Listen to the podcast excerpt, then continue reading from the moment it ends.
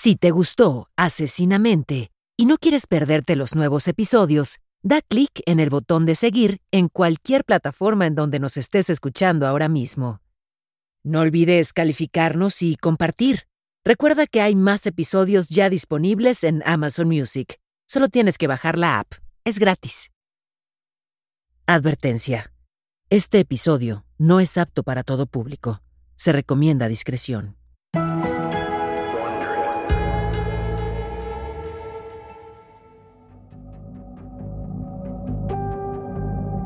El 19 de mayo de 1921, un hombre que decía ser un plomero llegó a la casa de la familia Summer en San Francisco, California. Le dijo a Charles Jr., el hijo mayor, que había una fuga en un tanque de gas que tenía que arreglar. Charles lo acompañó al interior de la casa y le enseñó las escaleras al sótano. Mientras el plomero bajaba, encontró a Mary, la hermana de 12 años de Charles, jugando con sus muñecas. Al poco tiempo, Charles escuchó un grito que venía del sótano. Corrió escaleras abajo y encontró a Mary, forcejeando con el hombre, pateándolo y pegándole con todas sus fuerzas. El supuesto plomero la había atacado y trataba de tirarla al suelo. Charles logró quitar al hombre de encima de su hermana y también trató de tumbarlo, pero el atacante se soltó y escapó de la casa. Charles lo persiguió y en varias ocasiones lo derribó.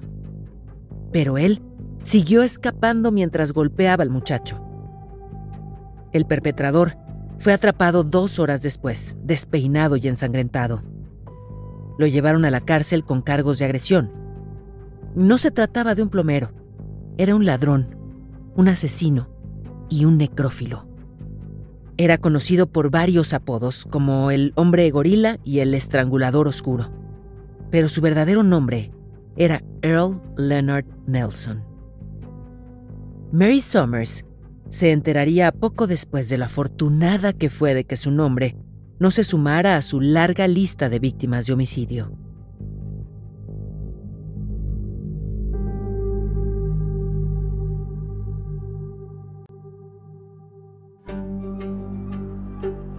Soy Paola Rojas, periodista mexicana y esto es Asesinamente, un podcast basado en los análisis de la enfermera psiquiátrica y ex agente especial del FBI, Candice DeLong.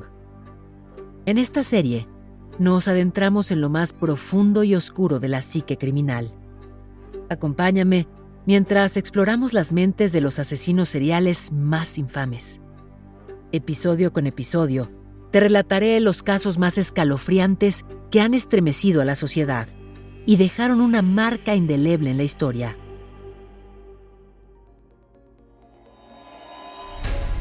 Me sumerjo, junto contigo, en los perfiles psicológicos que han desconcertado a los expertos, en una búsqueda por comprender sus patrones y motivaciones.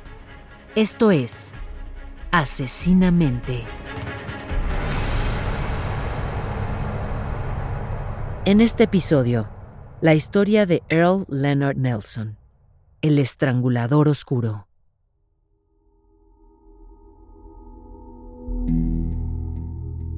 Cinco años después de que atacó a esa niña de 12 años, Leonard Nelson cometió otro crimen. Aproximadamente a la 1.30 de la tarde del 20 de febrero de 1926, Earl, que se presentó a sí mismo bajo la identidad de Roger Wilson, llegó hasta el lugar de una casera de 60 años llamada Clara Newman por un letrero de un cuarto en renta que ella puso en la ventana de una pensión en San Francisco. Mientras Clara subía las escaleras con su posible inquilino, pasaron al lado del sobrino de ella, en el segundo piso de la casa. Al sobrino le llamó la atención la complexión del hombre, su estatura baja, su pecho ancho y sus manos grandes. También vio que llevaba con él una Biblia muy gastada. Menos de una hora después, el sobrino vio salir al hombre. Este solo le dijo, dile a la casera que voy a regresar para rentar el cuarto.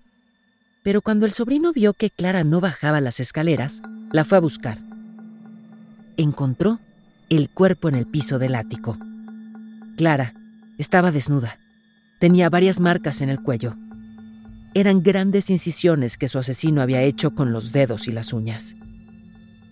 La habían golpeado brutalmente y el juez determinó que la habían violado después de muerta, aunque en ese momento eso no se reveló al público. Menos de dos semanas después, el 2 de marzo de 1926, el cuerpo de Laura Beale, de 65 años, fue encontrado por su esposo en un departamento vacío que tenían para rentar. Había sido estrangulada con un jirón de tela que le arrancaron del vestido. Su esposo asumió que ella le había enseñado el departamento a un posible inquilino cuando fue atacada. La autopsia confirmó que también la habían violado después de muerta. Estos dos casos comenzaron un patrón de asesinatos y de violación post-mortem que duró 16 meses, entre 1926 y 1927, en los que Earl fue vinculado a 22 homicidios. La mayoría de sus víctimas eran mujeres mayores de 50 años. El 10 de junio de 1926, Earl asesinó a otra casera que salía de su edificio cuando él la interceptó para preguntarle por un cuarto en renta. Esa vez, la víctima se defendió. Su autopsia reveló que tenía nueve costillas fracturadas, lo que indicaba que él usó su cuerpo para mantenerla en el suelo mientras la estrangulaba. También fue atacada sexualmente después de muerta. Después de tres asesinatos similares, varios testigos dieron a la policía descripciones de un sospechoso que fue visto antes de los ataques y que después dejó el lugar del delito. Los periódicos empezaron a llamar al asesino de caseras como el estrangulador oscuro y también como el gorila asesino por las descripciones de sus grandes manos. En los meses siguientes, Earl asesinó mujeres, principalmente caseras, a lo largo de toda la costa oeste de los Estados Unidos. Una en Santa Bárbara, otra en Oakland y tres en Portland, Oregon. Las mujeres habían sido golpeadas brutalmente, estranguladas y después violadas. Al principio, la policía de Oregon no creía que esos asesinatos tuvieran que ver con el estrangulador oscuro, pues los cuerpos de las mujeres habían sido escondidos, una atrás de un horno, una en un ático y la otra en una cajuela, cosa que el estrangulador oscuro no hizo antes. Pero pronto, reconocieron las similitudes entre los crímenes y se unieron a la búsqueda del asesino.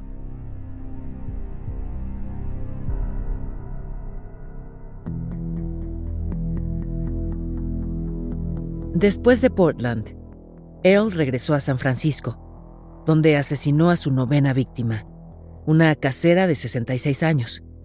Pero solo un día después, cambió de sus víctimas habituales para atacar a una mujer embarazada en Burlingame, California. Ella logró defenderse y pedir ayuda. Los vecinos persiguieron a Earl por la calle sin éxito, pero al menos la policía ya tenía una descripción precisa y detallada del atacante. Un par de días después, Earl encontró a su siguiente víctima en Seattle, Washington. Fue una viuda de 48 años que vendía su casa, y a la que encontraron estrangulada y terriblemente golpeada en el sótano.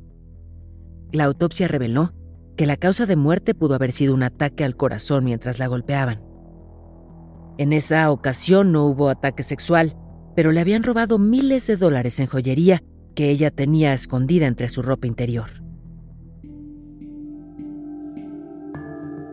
Un mes después, llegó a Council Bluffs, en Iowa, donde asesinó a una mujer de 40 años. Las siguientes tres víctimas fueron en Kansas City, Missouri. Dos de ellas eran más jóvenes que las anteriores, rondaban los 20 años. Earl también estranguló al hijo de ocho meses de una de ellas. Después viajó hacia el oeste, a Filadelfia, Pensilvania, donde asesinó a una mujer de 60 años. Luego, en Buffalo, golpeó y estranguló a una mujer de 35 años. Dos días después, el 1 de junio de 1927, estranguló a dos mujeres en Detroit, Michigan. Y dos días después, ya estaba en Chicago, donde mató a una mujer de 32 años.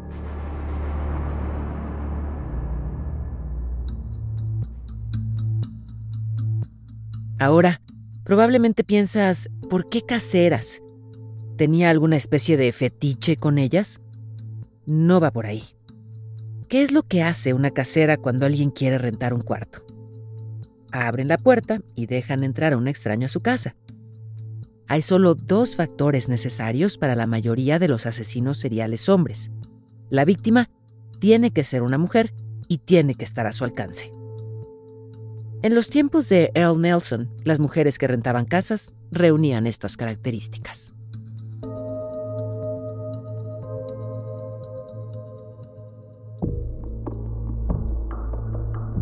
La policía de todo Estados Unidos publicaba advertencias y buscaba al asesino. Había muchos ojos sobre él, por lo que Earl decidió dejar el país.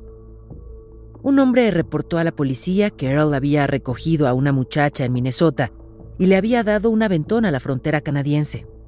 Así, el asesino entró a Winnipeg, Canadá. Esto fue el 8 de junio de 1927. Y no perdió el tiempo para volver a atacar. Al día siguiente, encontró a una niña de 14 años que vendía flores de papel en las calles de Winnipeg. Nunca volvieron a verla con vida. El 10 de junio, Earl mató con un martillo a una casera de 27 años y la policía de Winnipeg rápidamente supuso que el estrangulador oscuro había cruzado la frontera. De inmediato, empezaron a buscarlo en todas las casas en renta. Llegaron hasta una pensión donde Earl había rentado un cuarto y descubrieron el cuerpo de la niña de 14 años que había sido metido bajo la cama.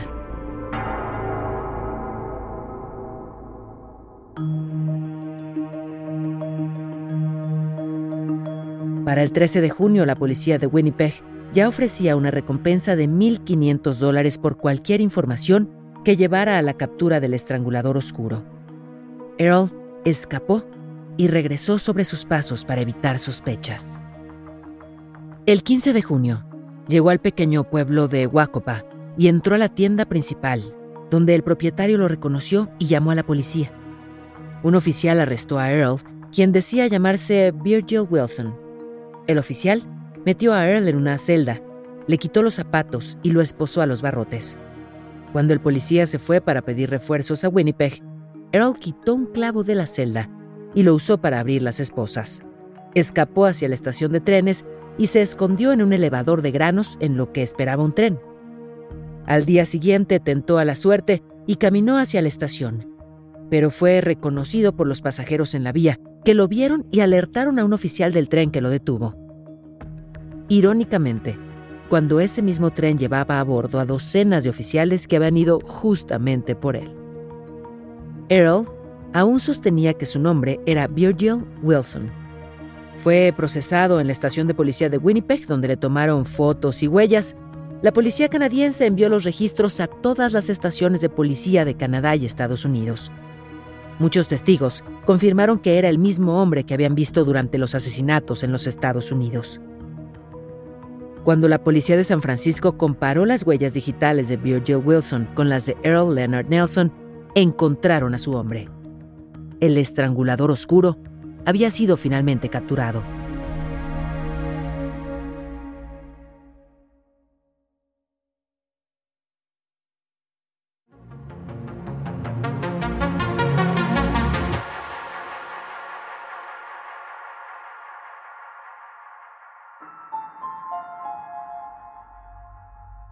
Earl Leonard Nelson nació el 12 de mayo de 1897 en San Francisco, California. Al principio, su apellido era Farrell, el mismo que el de su padre biológico, un inmigrante español que trabajaba como obrero en los muelles. Farrell se casó con la madre de Earl después de que ella quedara embarazada, pero su matrimonio no era ni feliz ni sano. Ambos padres tenían sífilis, que llegó a un estado avanzado para cuando Earl nació. La sífilis era una enfermedad altamente contagiosa, provocada por una infección bacteriana que se contagia principalmente a través del contacto sexual. Sin tratamiento, puede ser mortal. En esos días no había tratamiento. Faltaban décadas para el descubrimiento de la penicilina. Se cree que Earl contrajo la sífilis de su madre cuando nació, y aunque esto no se sabe con certeza, sí sabemos que él ya tenía sífilis y gonorrea a los 13 años. La sífilis congénita puede tener daños a largo plazo, y algunos historiadores han propuesto que Earl sufrió de sífilis neuronal o neurosífilis, la cual puede afectar la personalidad y el estado emocional de los pacientes, así como su intelecto. Otro efecto físico de la enfermedad es desarrollar miembros más grandes de lo normal o un puente de la nariz achatado. Esos mismos rasgos, además de sus enormes manos, hicieron que años después le apodaran el hombre gorila. Cuando tenía dos años, los padres de Earl murieron y él se fue a vivir con sus abuelos maternos, otros dos niños y su tía Lillian, además del tío Robert. Su abuela era extremadamente religiosa y practicaba una versión fundamentalista del cristianismo. Era particularmente aficionada al libro de las revelaciones y las historias apocalípticas fascinaron a Earl desde niño y por el resto de su vida. Earl era diferente a otros niños en muchas formas. Se podía sentar en cuartos oscuros por días, deprimido, para después, repentinamente, estar lleno de una energía maníaca. Su depresión a veces se mostraba como autodesprecio y le decía a su familia que nadie lo quería y que estaría mejor muerto. También se quedaba con la mirada perdida por largos periodos de tiempo para después caminar por la habitación escuchando voces que nadie más oía. A menudo regresaba de la escuela con alguna prenda de ropa menos y cuando tenía ropa nueva, lograba ensuciarla y romperla por completo para el final del día. Sus hábitos alimenticios también eran raros. Por ejemplo, remojaba todo lo que comía en grandes cantidades de aceite de oliva y después sorbía la comida como un animal. Metía la cara en el plato. La esquizofrenia, también conocida como un desorden del pensamiento, raramente aparece en niños tan jóvenes, pero ya tenía signos de psicosis, que eran sus constantes desconexiones de la realidad con posibles alucinaciones. Los extremos cambios de ánimo de Earl y sus raros comportamientos eran tanto síntomas de psicosis como de desorden bipolar. Pero, repito, la esquizofrenia no se encuentra a menudo en los niños menores de 12 años, esos síntomas usualmente empiezan a aparecer en los adolescentes de mediana y avanzada edad. El desorden bipolar, sin embargo, se ha documentado en niños desde la infancia.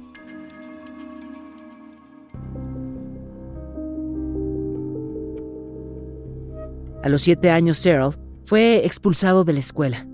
Pasaba la mayor parte del tiempo en clase, hablando con gente invisible y recitando pasajes de la Biblia que mencionan a la bestia.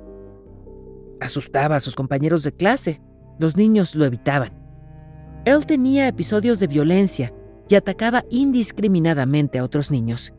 Y cuando no estaba enojado, su actitud era todo lo contrario al enojo. Se volvía retraído y sumiso. Su abuela no sabía cómo manejarlo.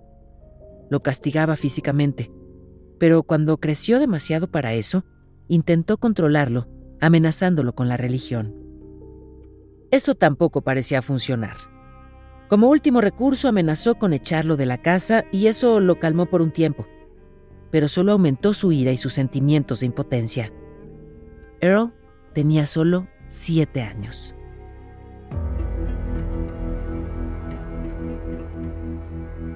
En 1906, el devastador terremoto de San Francisco golpeó con sus 8.5 grados en la escala de Richter Casi 500 manzanas de la ciudad se arruinaron y se perdieron más de 450 vidas. A medida que se propagaban los rumores sobre los saqueadores y criminales armados que atacaban a las mujeres, se dice que Earl disfrutaba del miedo que las mujeres de su familia sentían por ellos. En su mente, este era el efecto real de la venganza del Señor.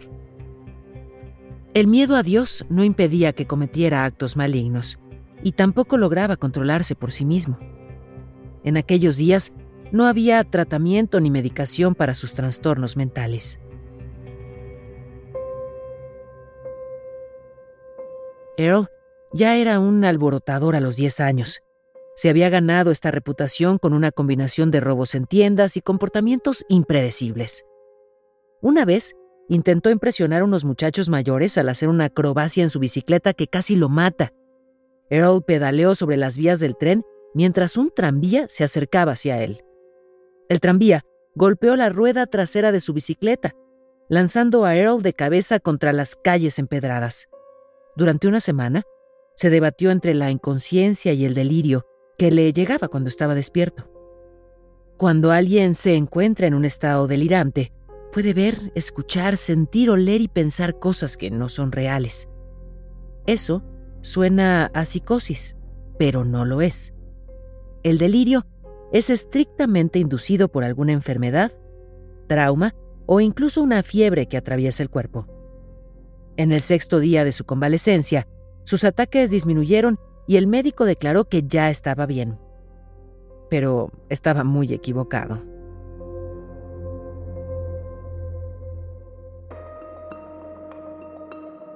El TCE o traumatismo cráneoencefálico puede tener graves efectos en un niño en crecimiento. Las víctimas de TCE llegan a sufrir cambios de personalidad, ansiedad, explosiones de temperamento, comportamiento agresivo, dificultad para conducirse en situaciones sociales y hasta para comprenderlas, así como cierta predilección por comportamientos sexuales inapropiados. Es muy probable que Earl ya estuviera sufriendo los efectos secundarios de la sífilis congénita, pues, como ya dijimos, su comportamiento extraño era muy marcado. Esta nueva lesión llegó a poner la cereza en el pastel. Durante una semana y media, mientras se recuperaba de su acrobacia fallida, su abuela se sentó junto a su cama para leerle. Earl le pedía que le leyera el mismo pasaje particular del Apocalipsis que hablaba sobre la llegada de la gran bestia, un pasaje que memorizó y en el que pensaba todo el tiempo. Estaba decidido a descubrir la identidad de la bestia. A medida que fue creciendo, llegó a creer que la bestia estaba viva y causando estragos en el mundo. La ideación religiosa, una ilusión asociada a temas y creencias religiosas, no es rara en las personas que tienen un trastorno del pensamiento. Un estudio de 2012 sobre el contenido religioso de las alucinaciones encontró que las personas con delirios religiosos tienden a experimentar formas más extremas de trastornos del pensamiento. Ya antes describimos las alucinaciones auditivas de Earl. Este tipo de alucinaciones ocurren cuando una persona escucha voces y ruidos que no puede distinguir de la realidad. Estas voces y ruidos solo están en su cabeza. No se sabe si sus primeras alucinaciones eran de naturaleza religiosa, pero sabemos por las declaraciones de Earl que se convirtieron en eso.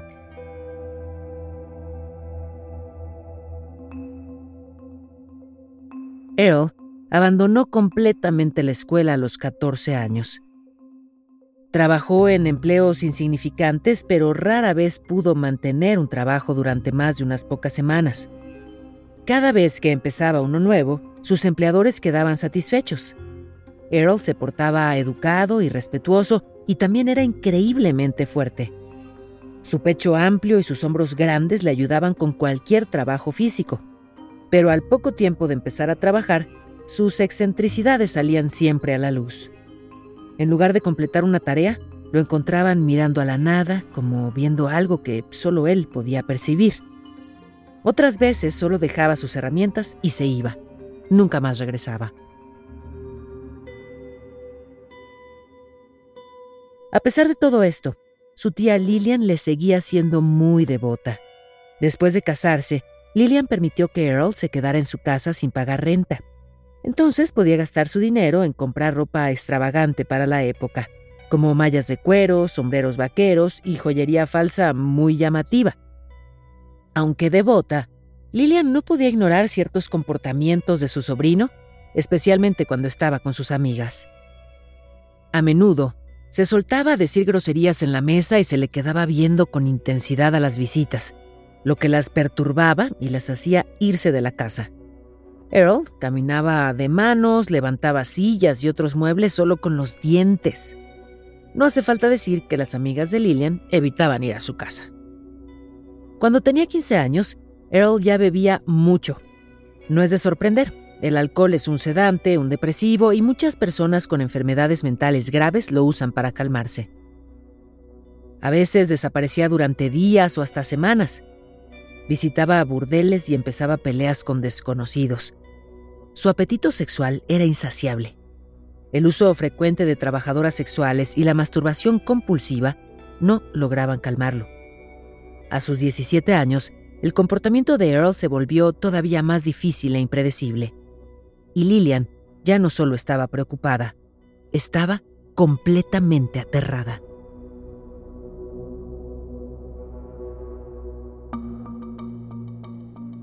Para su alivio, en 1915, Earl se fue de casa y viajó hacia el norte a pie. En el camino consiguió trabajos ocasionales para sobrevivir. Pero su principal fuente de ingresos era el robo. Una vez lo atraparon mientras salía con cosas robadas de una casa y se cruzó con el dueño. Lo arrestaron y a los 18 años lo condenaron a dos años en la prisión de San Quintín. Para cuando Earl salió de prisión en 1917, Estados Unidos se había unido a sus aliados para luchar en la Primera Guerra Mundial. Earl se enlistó en el ejército usando el apellido de su padre, Farrell, y fue enviado a entrenar en el norte de California. Unirse al ejército resultó ser un grave error para Earl. Rápidamente se sintió abrumado por los deberes que le asignaban. Solo seis semanas después de enlistarse, se ausentó de su puesto sin permiso luego de cumplir uno de sus turnos como guardia nocturno. Pero ese no sería el final de su servicio militar. De hecho, volvió a unirse otras tres veces. Una en la Armada como cocinero, de la que se ausentó sin permiso después de sentirse abrumado por el trabajo. Otra como soldado raso en el cuerpo médico, de la que desertó porque decía que sus hemorroides le molestaban y en su último intento no desertó del ejército, pero tampoco salió bien de ahí. Cuando regresó a la Armada, Earl se negó a trabajar. En su lugar leía la Biblia y se ponía a gritar sobre el fin del mundo y la venida de la gran bestia. Esto, por supuesto, le costó a Earl los pocos amigos que había hecho. Y también le consiguió múltiples castigos. En 1918, después de quejarse por varias semanas de unos terribles dolores de cabeza por los que se negaba a dejar su litera, Earl fue enviado a un hospital naval en el que estuvo tres semanas para una evaluación psicológica.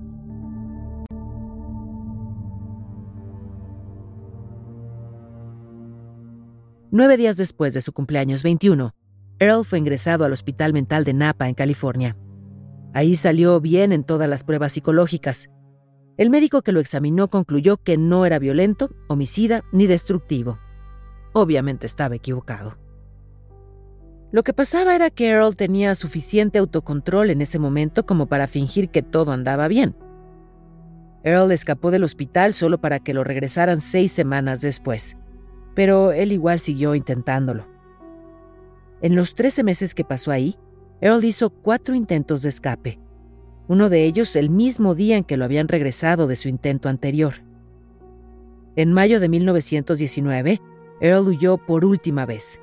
La guerra había terminado y la Armada se negó a seguir pagando su tratamiento.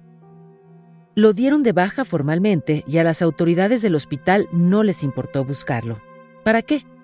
El psiquiatra que trató a Earl informó que había mejorado y que no representaba ningún peligro.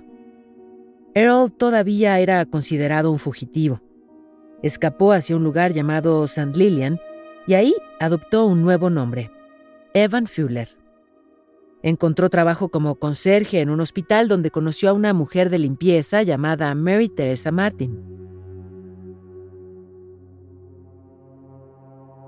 Mary tenía 58 años, 38 más que Earl en ese momento. Ambos desarrollaron un vínculo pues él era el único adulto con el que Mary se sentía cómoda porque ambos amaban las Sagradas Escrituras. El 5 de agosto de 1919, Mary Teresa y Earl se casaron, pero Mary no estaba preparada para el comportamiento que descubrió después de la boda. Su falta de higiene personal le disgustaba y sus peculiares hábitos alimenticios la desconcertaban. Su forma de vestirse la avergonzaba no solo porque su ropa era llamativamente dispareja, sino que al final de cada día terminaba con la ropa sucia y raída, como cuando era niño. Al poco tiempo, Mary dejó de intentar cambiarlo, e igual que su tía Lillian, ella le fue muy leal, aun cuando el comportamiento de Earl se volvía más y más errático. Por ejemplo, le decía que le iba a comprar una casa, pero trataba de pagarla con solo dos dólares. También se levantaba a las 3 de la mañana y le decía a Mary que iba a buscar trabajo. Tiempo después, ella lo describiría como infantil y que ella cumplía el papel de ser su mamá y esposa a la vez.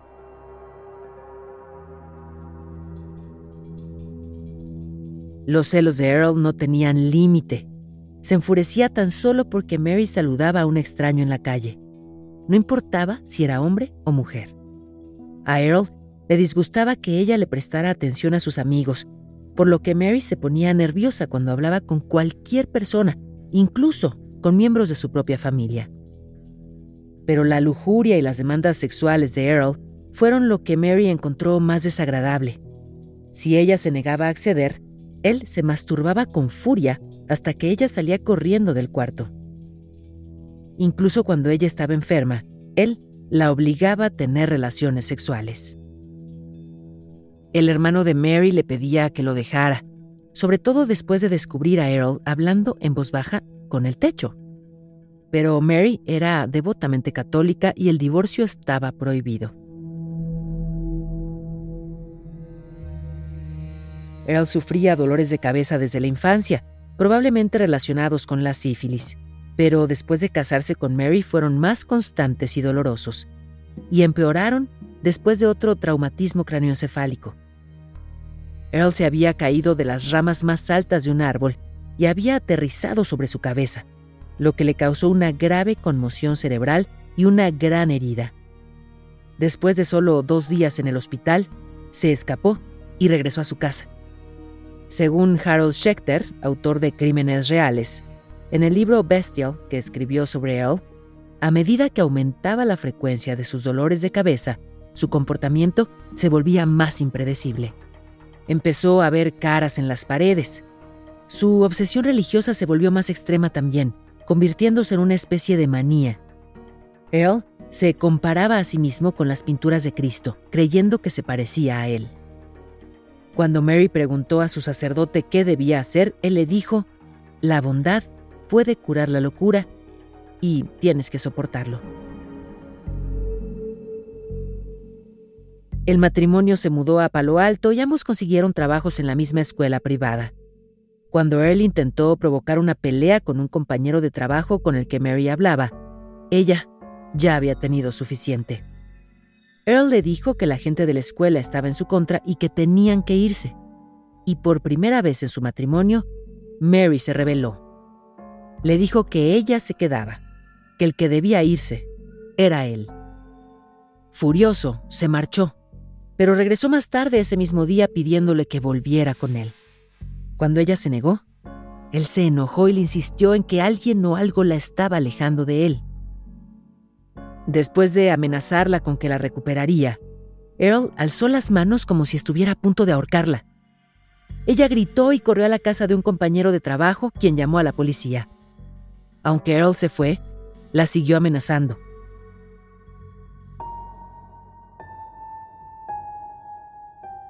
Mary no volvió a verlo sino hasta tres meses después, cuando lo visitó en la cárcel, después del ataque a la niña de 12 años en el sótano.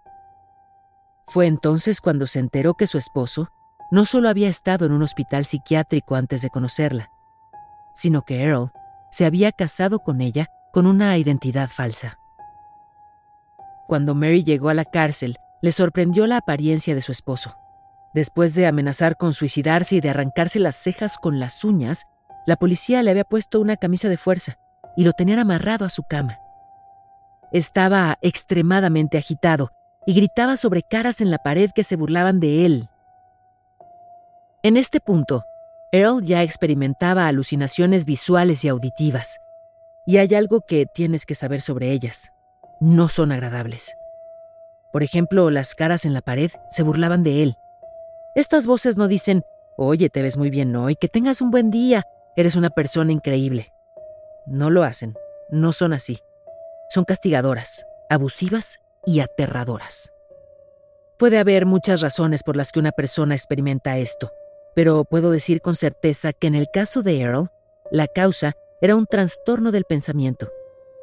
Específicamente, esquizofrenia.。Para evitar la cárcel por el ataque a la niña de 12 años, su esposa y su tía lo volvieron a ingresar al mismo hospital y con el mismo médico que lo había revisado antes.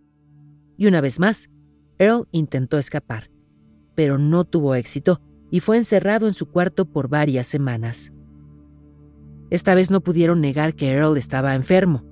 El mismo médico que antes afirmó que Earl estaba bien cambió su declaración para decir que era, cito, un psicópata constitucional con brotes psicóticos. Después de la evaluación inicial, el médico solo entraba a su cuarto una vez al mes. Aunque el doctor registró que sus alucinaciones habían parado, Earl se había vuelto silenciosamente furioso y hervía de rabia sin dar señales de ella. Earl siguió internado durante dos años y cuatro meses, después de los cuales finalmente escapó y fue a ver a sus hermanas. Pero Lillian se asustó tanto de él que lo rechazó y solo le dio dinero y comida. Después llamó a la policía y dos días después, Earl fue enviado otra vez al hospital, donde estuvo 16 meses. A pesar de sus amenazas de suicidio, el hospital lo liberó el 10 de marzo de 1925, una vez más diciendo que fue, cito, dado de alta con mejoría.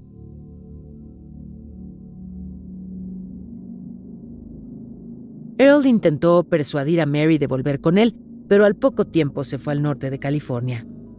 Y ahí comenzó a matar. En la mayoría de sus asesinatos, estrangulaba a sus víctimas para violarlas después de muertas. Esto es un deseo sexual anormal que generalmente implica actividades extremas o peligrosas. Una parafilia. Estas conductas se ven principalmente en hombres. La necrofilia se define como un interés sexual o de contacto sexual con cuerpos muertos. Y con frecuencia, el cuerpo que profanan debe ser uno que ellos mismos hayan asesinado. En otras palabras, profanan el cadáver de su víctima. En 2010, el doctor Louis Schlesinger y Michelle Stein realizaron un estudio sobre el homicidio sexual y la necrofilia encontraron que en los casos que no comienzan con homicidio sexual, el deseo del criminal de tener una pareja irrealista puede no aplicar siempre en casos donde esta rara parafilia está relacionada con el asesinato sexual. Pero cuando hay homicidio, el perpetrador lo hace para profanar y destruir aún más a sus víctimas. En palabras de un notorio asesino en serie, Edmund Kemper, también necrófilo, es para profanar el cadáver de sus víctimas.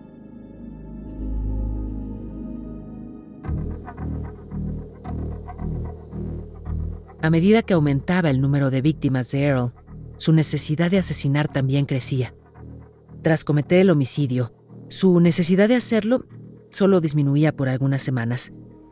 El FBI denominó esto más tarde como un periodo de enfriamiento emocional, que pronto se convirtió en un factor determinante para juzgar a los asesinos seriales. Pero durante sus ataques de impulso asesino, ya no buscaba solo mujeres mayores, victimizaba a cualquier mujer a la que podía acceder. Conforme las autoridades empezaron a acercarse a él, parecía que el riesgo de ser descubierto lo excitaba todavía más. Earl no podía detenerse y no parecía querer hacerlo. Pero como la mayoría de los criminales, Eventualmente llegó a cometer errores. Y una vez Carol cruzó la frontera hacia Canadá en 1927, sus errores lo llevaron a la perdición. Harold Schefter escribió al respecto. Aunque es posible que estuviera poseído por impulsos autodestructivos, hay otras explicaciones posibles para sus crímenes. La arrogancia es una. Cualquiera que fuera la razón, sentimientos suicidas, soberbia o pensamientos delirantes, Earl Leonard Nelson había dejado pistas de sus crímenes desde el momento en que llegó a Winnipeg el miércoles 8 de junio. Y para el martes siguiente, la policía finalmente había encontrado su rastro. Mientras más cerca estaban de él, el inspector en jefe de la Policía Provincial de Manitoba en Winnipeg le dijo a la prensa, cito, La carrera de asesinatos del gorila está a punto de acabar ha cometido errores a lo largo de un camino que lo llevarán a la horca. Tan solo unas horas después, su predicción se hizo realidad. lograron esposar a Earl Leonard Nelson.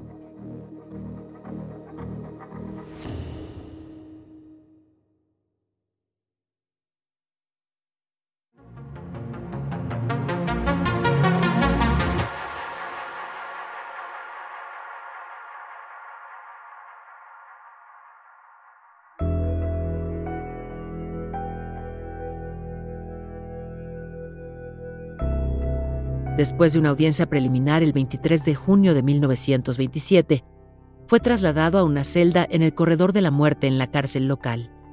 Estaba construida con cemento y acero. Tenía una puerta con una ventana cuadrada de 6 pulgadas.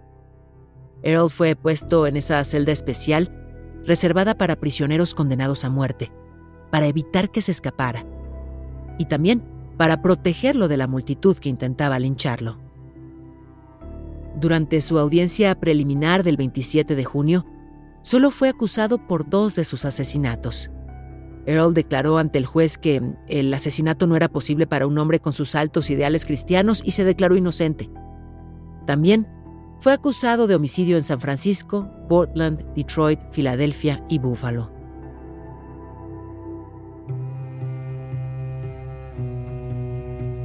A lo largo del juicio, los periódicos informaron que Earl mostraba, cito, una actitud de completa indiferencia.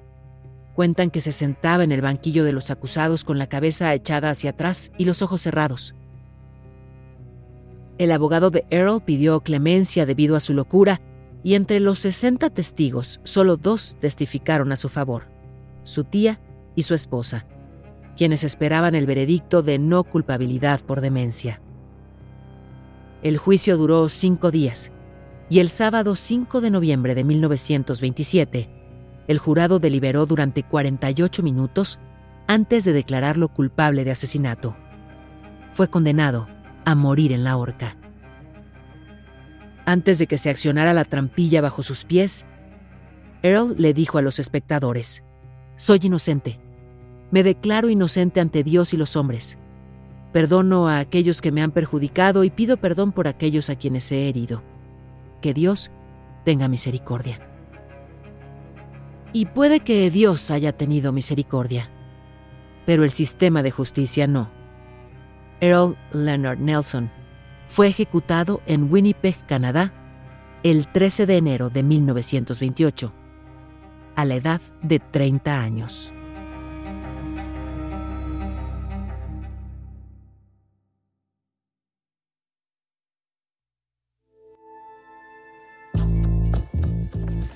Esto fue Asesinamente, una producción de Wondery.